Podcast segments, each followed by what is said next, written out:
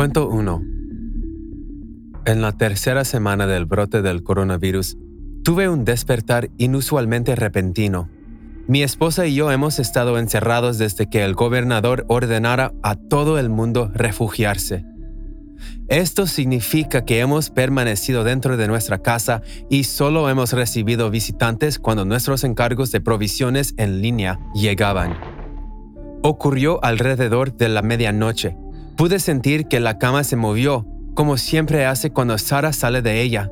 Usualmente ella regresa después de usar el baño, pero esta vez no hubo una segunda perturbación y eso me despertó por completo. Pude escuchar alguna actividad abajo en la cocina. Intrigado, me vestí con mi bata y sandalias y me dirigí hacia allá. La encontré en la estufa haciendo un sándwich de queso fundido. Sara, ¿qué es esto? Un antojo repentino, dio vuelta hacia mí y casi saltó de sus chanclas. Nunca la había visto tan asustada. Me hizo una seña para que me acercara. El queso fundido no es para mí, murmuró. ¿Es para mí? No, es para nuestro nuevo invitado. Mi corazón se aceleró. ¿Cuál nuevo invitado? Sara echó una mirada sobre mi hombro, barriendo el comedor oscuro a mis espaldas. El tercer piso.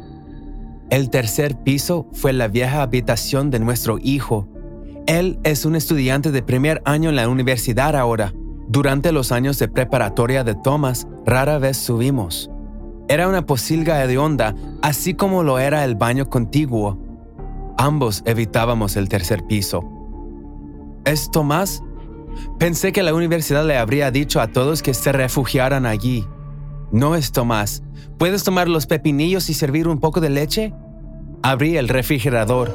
Sara, me estás espantando. ¿Es una broma? No, me mostró un teléfono.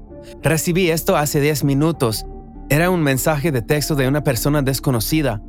Soy un extraño en estos lugares. Por favor, sube lo siguiente al tercer piso.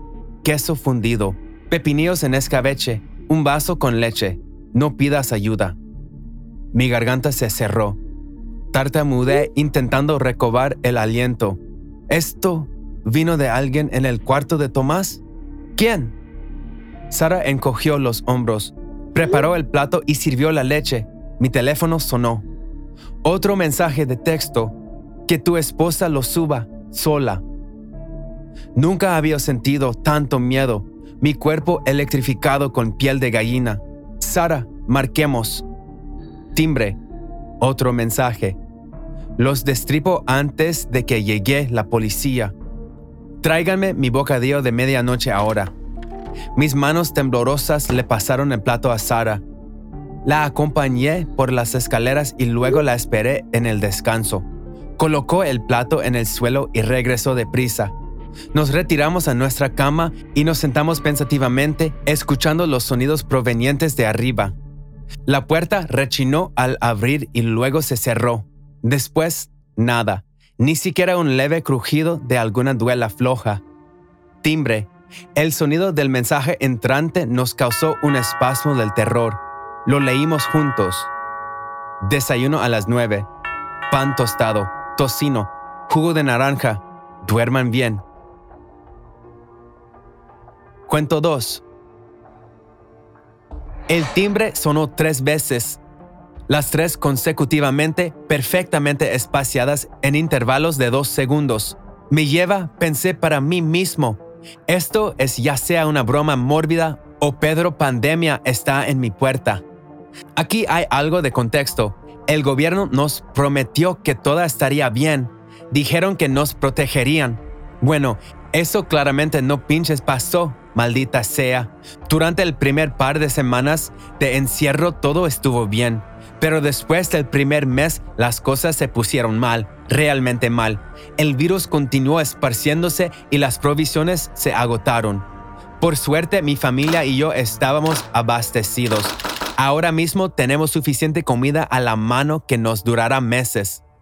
La pandemia no es lo que realmente nos asusta a mi familia y a mí.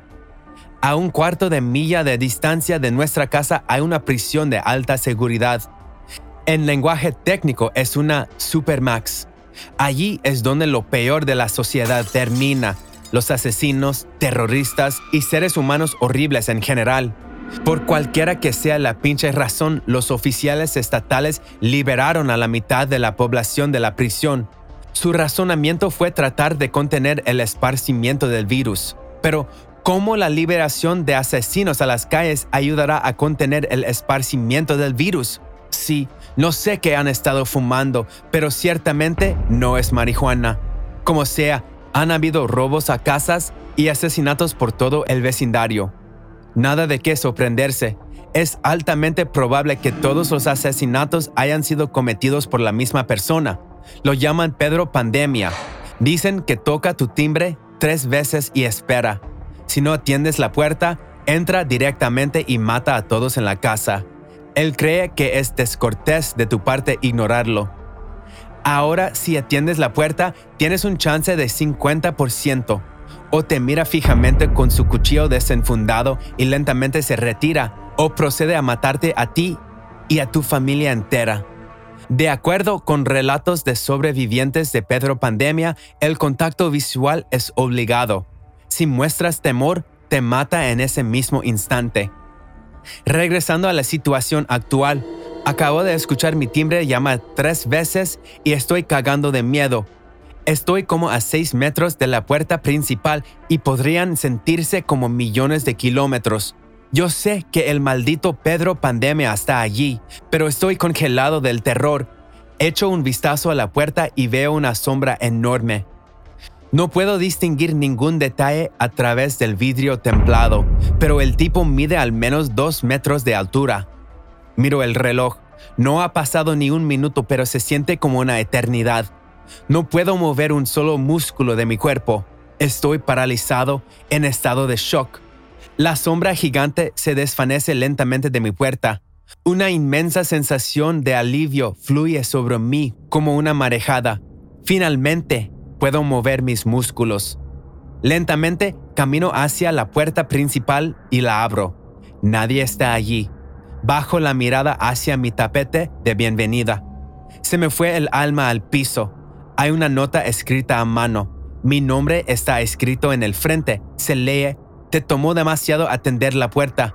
Regresaré para matarte a ti y a tu familia entera. Sinceramente, Pedro Pandemia. PD. Afronta tu destino como hombre mañana. Cuento 3. Creía que todo iba a estar bien, hasta que no fue así. Mientras el miedo se esparció por el país, la gente comenzó a actuar para protegerse a sí mismos y a su gente cercana. Tiendas y restaurantes cerraron sus puertas. Eventos masivos y reuniones fueron cancelados. Las tiendas de provisiones se vaciaron. Se recomendó a la gente permanecer dentro de casa y distanciarse de aquellos que pudieran estar enfermos. No tomó mucho tiempo para que las ansiedades afloraran y creció la creencia de que todo aquel que se acercara podría estar infectado o podría infectar a los demás de alguna manera. Las semanas se volvieron meses y la socialización humana se volvió una cosa del pasado. Los cumpleaños y las vacaciones se convirtieron en celebraciones individuales. Las familias pasaban el tiempo en cuartos separados para evitar el contacto y la contaminación era solo una cuestión de tiempo antes que los tiempos finales mostraran su fea cara. No había escuchado a ninguna persona hablar en semanas cuando las voces comenzaron. Al principio las tomé como si nada. Eran apenas perceptibles. Me dije a mí mismo que solo era el viento rozando contra mi edificio. Las semanas pasaron y los murmullos continuaron. Seguían siendo apenas perceptibles y los tomé como si fueran nada. Un mes después las voces comenzaron, sentí una ráfaga de viento frío contra mi mejilla y oreja y escuché el susurro vívidamente. ¿Jason? Me estremecí y me senté al sonido de mi nombre y miré alrededor de mi cuarto frenéticamente. Hola, ¿quién está allí? No hubo respuesta. Me sacudí el miedo y la incertidumbre de la cabeza, me reí y me dije a mí mismo te estás volviendo loco, Jason. Claro que nadie dijo tu nombre. No hay nadie más aquí. Jason, aquí estoy. ¿Por qué no hablas conmigo? Jason, solo queremos ayudarte. Somos tus amigos, Jason. Las voces venían de todo el cuarto en susurros más fuertes. Todas me hablaban y decían mi nombre. Salté de la cama y corrí por la sala. No puedes correr, Jason. Te alcanzará muy pronto. Me escondí en la esquina de mi sala detrás de sillón, con mi cabeza entre las piernas cubriendo mis oídos. Eso no ayudará, Jason. No, grité. No eres real. Esto no está pasando. Oh, somos reales, Jason. Tan reales como el virus que se circula sobre tu cabeza, solo esperando para atacar. Eso es imposible, repliqué. He permanecido seguro. El virus no puede estar aquí. He hecho todo. No suficientemente seguro, te va a infectar y lentamente te llevará. No estás seguro. Necesitas salvarte, Jason. Ve al bosque encuentra una corriente. Verás una piedra grande cerca de los arbustos del arroyo. Camina dentro del agua hasta que te tape y no regreses. Es la única manera en que sobrevivirás. Tienes que hacerlo, contestó la voz en un tono gutural, el sonido penetrando mi cabeza y congelándome hasta los huesos. Temblé al instante. Me senté tranquilamente por un momento. Una parte de mí supo que esto no podía estar pasando, pero la parte ruidosa me gritaba para que escuchara la voz e hiciera lo que decía. Pocas horas después me paré en la orilla del arroyo escondido dentro del bosque. Los árboles eran como paredes a mi alrededor. El bosque estaba oscuro, excepto por algunos rayos de luz que atravesaban por los espacios en la base de las hojas. Estuve de pie mirando el agua ondularse en la ligera brisa. Todo estaba mudo a mi alrededor. No había nadie alrededor. Encontré la roca más pesada que pude encontrar en una pila cerca del arroyo, exactamente donde la voz dijo que estaría. Lenta y cruidosamente caminé dentro del agua.